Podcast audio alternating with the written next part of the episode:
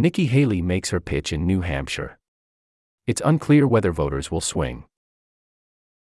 Maya King. Nikki Haley, the former South Carolina governor and United Nations ambassador, five months into her first run for president, acknowledges the position she is in. Though she was the first Republican to announce a challenge to former President Donald J. Trump, she hasn't spent a dime on television ads, is polling well behind Mr. Trump and Governor Ron DeSantis of Florida, and has struggled at times to make a case for her campaign. But in an interview on Friday, at a picnic table outside a Veterans of Foreign Wars post in the small town of Lancaster, New Hampshire, Ms. Haley downplayed concerns about her standing in the primary. It's early in the race, she said, and many voters have yet to tune into the campaigns. I look at it like one goal after another, I don't look at the end, she said.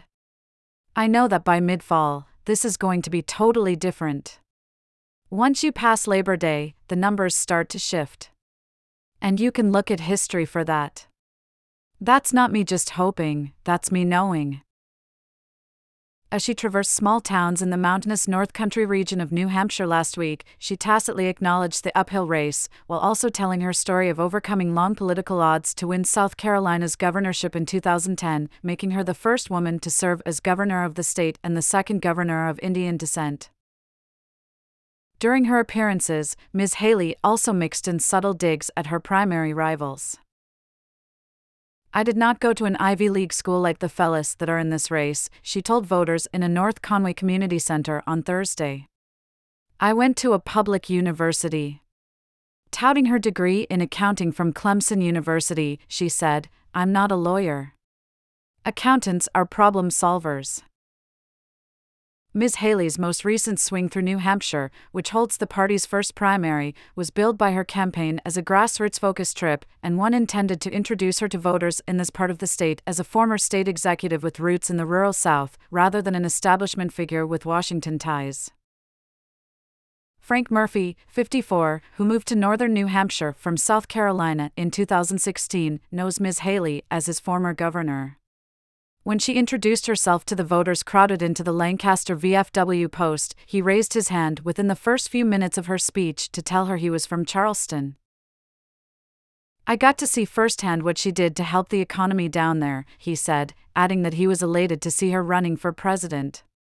To come into a small town meeting like this and to speak to people and to get them to engage and to talk and ask questions? That's what you want from a politician, he said. The challenge for Ms. Haley is that her credentials might be more of a liability than an asset in a Republican primary that seems to be geared more toward personality than policy, with much attention concentrated on Mr. Trump's legal troubles and Mr. DeSantis's focus on social and cultural issues. In small events and meet and greets, Ms. Haley spoke as much about her family and personal background as she did about the economy and foreign policy. She complimented the scenery of the North Country, adding that its close knit communities reminded her of her hometown, Bamberg, South Carolina. Her upbringing as a member of the only Indian American family in town, we weren't white enough to be white, we weren't black enough to be black, she said, taught her to look hard for the similarities she shared with others. Speaking to voters at the VFW outpost in Lancaster on Friday, she poked fun at the southern accents she is used to hearing in South Carolina and tested out a New England twang, asking those present if her saying Lon CH sta made her sound local. Somebody said I sounded like I was from Boston, she acknowledged, to sympathetic laughs. Ms. Haley has focused intensely on New Hampshire. By the end of this week, she will have made 39 stops in the Granite State, far outpacing most of the Republican field. She is one of the few 2024 Republican contenders, along with Vivek Ramaswamy, to visit the counties in the state's North Country region, which sits less than 200 miles from the Canadian border and has woodsy, winding roads stretching through the White Mountain Range. Her campaign says it is hanging its hopes on a growing network of supporters and volunteers in the far corners of the state, rather than spending money on radio or television ads, a long standing tradition of glad handing and retail politicking. The strategy has yet to generate much momentum. Most polls of the primary in New Hampshire show her in fourth place, behind Mr. Trump, Mr. DeSantis, and former Governor Chris Christie of New Jersey, who has also spent a significant amount of time in the state. Ms. Haley's supporters have expressed frustration and confusion that their preferred candidate, whose past roles as UN ambassador and governor prompted an event moderator to ask a crowd on Thursday to decide by applause which title he should use to introduce her, has barely polled above 4% in most national public polls. We don't understand that because she's doing so well, said Beverly Schofield, an 84 year old Republican voter, clad in red, white, and blue, who drove from Vermont with her daughter to see Ms. Haley in New Hampshire on Friday. It's very impressive that she's doing as well as she is. But I'd like to see her move up that ladder quickly. Ms. Haley's standing reflects the challenges of campaigning in this particular primary more than it does her political capabilities, her supporters say. The Republican field has ballooned to a dozen candidates, splintering the anti Trump vote, while his recent and prospective indictments seem to have only put the former president closer to capturing the nomination. Ms. Haley's supporters are wondering how the campaign intends to turn things around. That's the question I wanted to ask her, said Ted Kramer, 81, a retired marketing executive who attended Ms. Haley's town hall in North Conway. She's got to get the profile up. Ms. Haley pointed to previous Republican frontrunners who later fizzled out, such as Senator Ted Cruz of Texas and former Governor Scott Walker of Wisconsin. The race so far has been painted largely as a two man race between Mr. Trump and Mr. DeSantis, Ms. Haley said, but voters are likely to sour on one. I know the reality of how quickly somebody can go up and how quickly they can fall, she said. The shiny object today is not the shiny object tomorrow. So it's about not peaking too soon.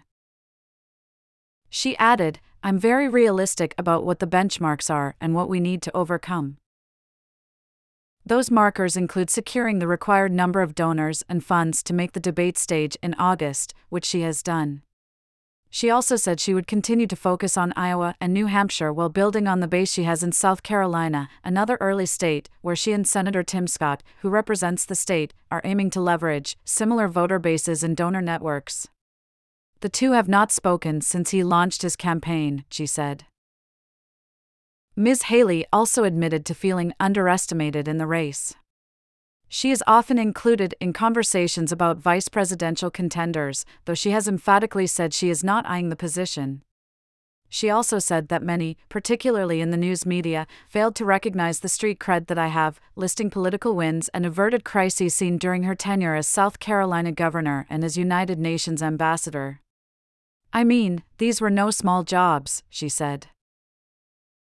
Republicans longing for an alternative to Mr. Trump made up a large portion of the crowds at Ms. Haley's events, along with moderate Republicans and independent voters.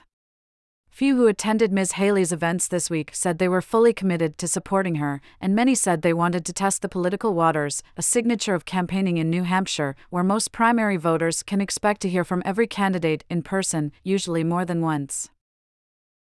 Ms. Haley, eager to sway some of those who were on the fence, made policy points on the stump and condemned Democrats on race, education, and inclusion of transgender athletes. She criticized both Democrats and Republicans for the handling of COVID 19 and chastised Congress, asking voters if they could point to anything their representatives in Washington had done for them. She also drew on her foreign policy background, saying that the biggest threat to the United States is China and repeatedly criticizing the Biden administration on its approach, folding in terse words for Treasury Secretary Janet Yellen, who is visiting the country this week. Joanne Archambault, an independent voter who lives near North Conway, said she liked Ms. Haley's message and saw her as an authoritative speaker on policy issues.